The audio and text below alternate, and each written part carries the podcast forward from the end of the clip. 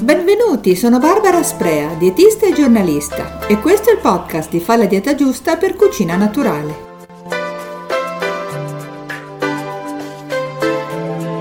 È vero che i panini fanno ingrassare? La risposta è molto semplice, dipende dal panino. Al pari di tutte le pietanze che danno energia, da quelli a base di cereale, formaggi, ai secondi proteici e così via, anche i panini andrebbero personalizzati a seconda del proprio fabbisogno energetico. Ma questo quando compriamo un panino pronto al bar, ad esempio, non succede. In genere i panini offerti sono uguali per tutti, ma noi donne bruciamo decisamente meno calorie degli uomini perché madre natura ci ha dato meno massa muscolare, che è in grado di aumentare il dispendio energetico. Insomma, oggi si parla di panini, di come anche questi pratici alimenti possano diventare un pasto corretto e anche perfettamente compatibile con una dieta dimagrante. In più, con i quattro consigli pratici da ricordare per costruirsi dei panini personalizzati, buoni e sani, praticamente perfetti.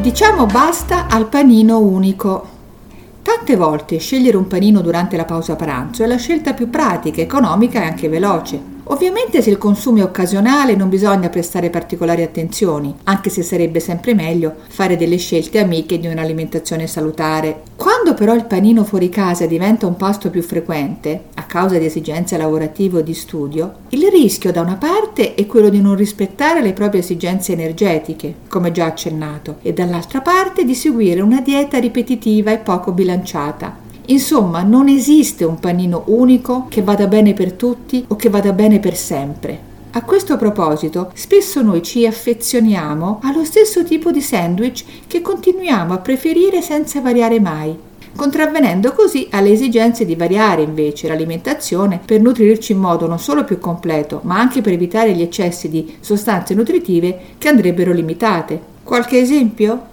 Chi ama i panini agli affettati, salame, prosciutto e così via, da una parte assumerà troppo sale e troppe carni rosse lavorate e pochissime fibre e sostanze antiossidanti dall'altra parte. Chi ama sempre i panini con i formaggi esagererà con i grassi saturi, il sale e così via. Per dare ancora meglio l'idea che i panini non sono tutti uguali, ecco le differenze energetiche e nutrizionali tra un panino classico e uno che può invece essere considerato un pasto in miniatura, ripetendo ancora una volta che non conta l'eccezione, ma la regola sì.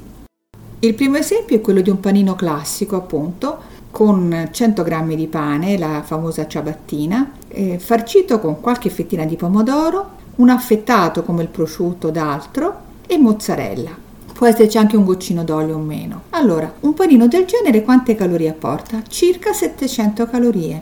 In compenso apporta poche fibre, 5 grammi, e tantissimi grassi saturi, apportati per lo più dalla mozzarella che non è un formaggio light come si crede, anzi non è neanche un formaggio ma un latticino per essere precisi. E anche il sale rischia di essere un po' troppo. Insomma, dal punto di vista di proteine e di carboidrati l'apporto è corretto, ma del resto non tanto e anche come apporto energetico non è certo adatto per una donna che ha un fabbisogno medio sulle 1600 calorie oppure che sta cercando di perdere un po' di chili e quindi sta ancora un po' più attenta, mentre un uomo mediamente ha un fabbisogno superiore alle 2000 calorie e quindi un panino da 700 calorie può essere già un pranzo dal punto di vista energetico. Passiamo invece all'altro panino. Allora immaginiamo un panino da 80 grammi di pane integrale oppure di segale farcito con una crema di ceci ottenuta da ceci frullati con un cucchiaino d'olio, succo di limone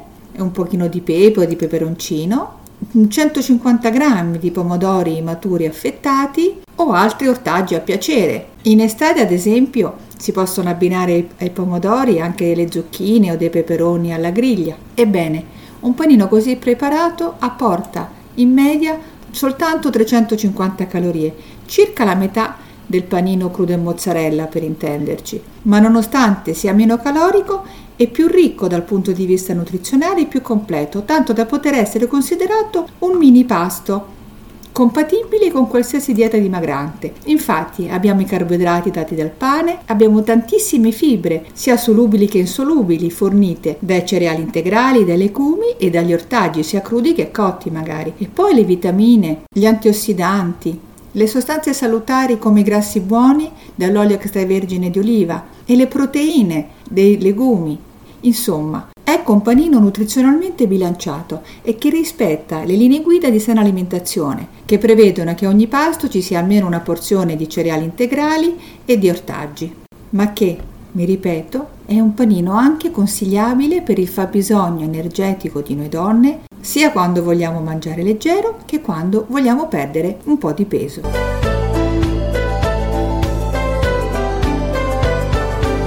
i quattro passi più giusti per preparare il panino perfetto.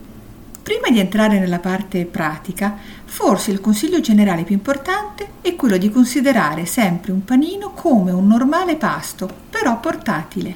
E quindi più è completo e variato e meglio è. E in altre parole, più è personalizzato e meglio è. Naturalmente in casa si riesce più facilmente a mettere a punto un panino completo e leggero, però con un po' di pazienza si può riuscire anche a farseli preparare dai baristi più disponibili. Procedere allora per ottenere un panino che dia vita a un pasto bilanciato? Un sistema semplice può essere quello di scegliere un ingrediente da ciascuno dei seguenti quattro punti. Primo, sempre integrale che siano panini, schiacciate, piadine o altro, scegliere solo quelli a base di farina integrale al 100%, alternando il frumento con altri cereali come il farro, la segala, il mais e così via. I cereali integrali contengono vitamina E, minerali come magnesio e potassio e tante più fibre e le fibre hanno anche un'azione protettiva, lo sappiamo. Come grammature, ricordarsi di stare intorno agli 80 e 100 grammi, che ricordo apportano rispettivamente circa 180 oppure 220 calorie. Il pane integrale è meno calorico di quello raffinato. Secondo, proteine leggere. È bene fare entrare un po' d'aria nuova nei panini, andando oltre ai soliti salumi e formaggi, preferendo nel caso sempre i tipi più magri. Riguardo ai formaggi, è bene fare attenzione alle porzioni che si aggirano sui 30-40 grammi nel caso di quelli stagionati. In questo caso, visto le porzioni ridotte, è meglio ridurli in lamelle o in scaglie per farli fruttare di più. Niente paura invece se si preferiscono la ricotta, 80 grammi forniscono poco più di 100 calorie, e anche lo yogurt o i fiocchi di formaggio, da alternare con le creme di legumi cotti, come l'hummus ai ceci del panino di cui abbiamo già parlato, o anche legumi al vapore, al naturale, i burger vegetali, il tofu o il seitan scottati alla piastra. Come porzioni stare intorno ai 100 grammi per i legumi già cotti e intorno agli 80 per i derivati quali tofu e seitan. E poi non va dimenticata un'eccezionale fonte proteica e anche molto economica, ossia l'uovo, che apporta circa 60 calorie. Chi non è vegetariano può farcire i panini anche con i filetti di sgombro, di acciughe oppure di sardine. Insomma, il famoso pesce azzurro, considerato un alimento marino molto benefico, grazie anche agli acidi grassi omega 3. E inoltre è anche una buona fonte di vitamina D e anche di calcio quando contiene le lische, come nel caso delle sardine scatona. Inoltre il pesce azzurro, oltre a essere appunto salutare ed economico, presenta il vantaggio di non essere inquinato come i grandi pesci predatori, ad esempio il tonno e il pesce spada nelle nostre acque mediterranee. Terzo, tanti colori in un morso. Gli ortaggi sono indispensabili per donare freschezza, corpo e croccantezza a ogni panino che si rispetti, per non parlare delle loro indispensabili virtù nutrizionali che conosciamo già. Seguire la stagionalità alternando gli ortaggi dei vari colori è veramente consigliabile, dal bianco dei finocchi o dei cetrioli, passando per il giallo arancione di peperoni e carote, fino al rosso pomodoro o al viola di barbabietole e melanzane, per arrivare al verde delle insalate e delle verdure a foglia. Ancora meglio se si abbinano ortaggi crudi, come l'insalata, i cetrioli o le carote, ad ortaggi cotti alla griglia o appena scottati a scelta. Possono essere le zucchine o in autunno il radicchio rosso, i broccoli, insomma, le variazioni e le possibilità sono davvero infinite. 4. Condimenti di stagione. I panini diventano ancora più saporiti e nutrienti se vengono arricchiti con erbe aromatiche fresche oppure secche, origano, basilico, mente e così via. Qualche seme oleoso, girasole, sesamo, noci, pinoli e al bisogno ingredienti anche molto saporiti come i pomodori secchi, le olive, i capperi e poi si possono completare con un filo d'olio extravergine a crudo, fonte di acidi grassi salutari e di antiossidanti, facendo solo attenzione alle quantità. Ricordiamo che un cucchiaino d'olio apporta circa 50 calorie, mentre risulta praticamente acalorico il succo di limone, molto vitaminico e ricco anche di ingredienti salutari. O ancora utilizzare come grasso alternativo una o due fettine sottili di avocado, buonissimo e molto trendy.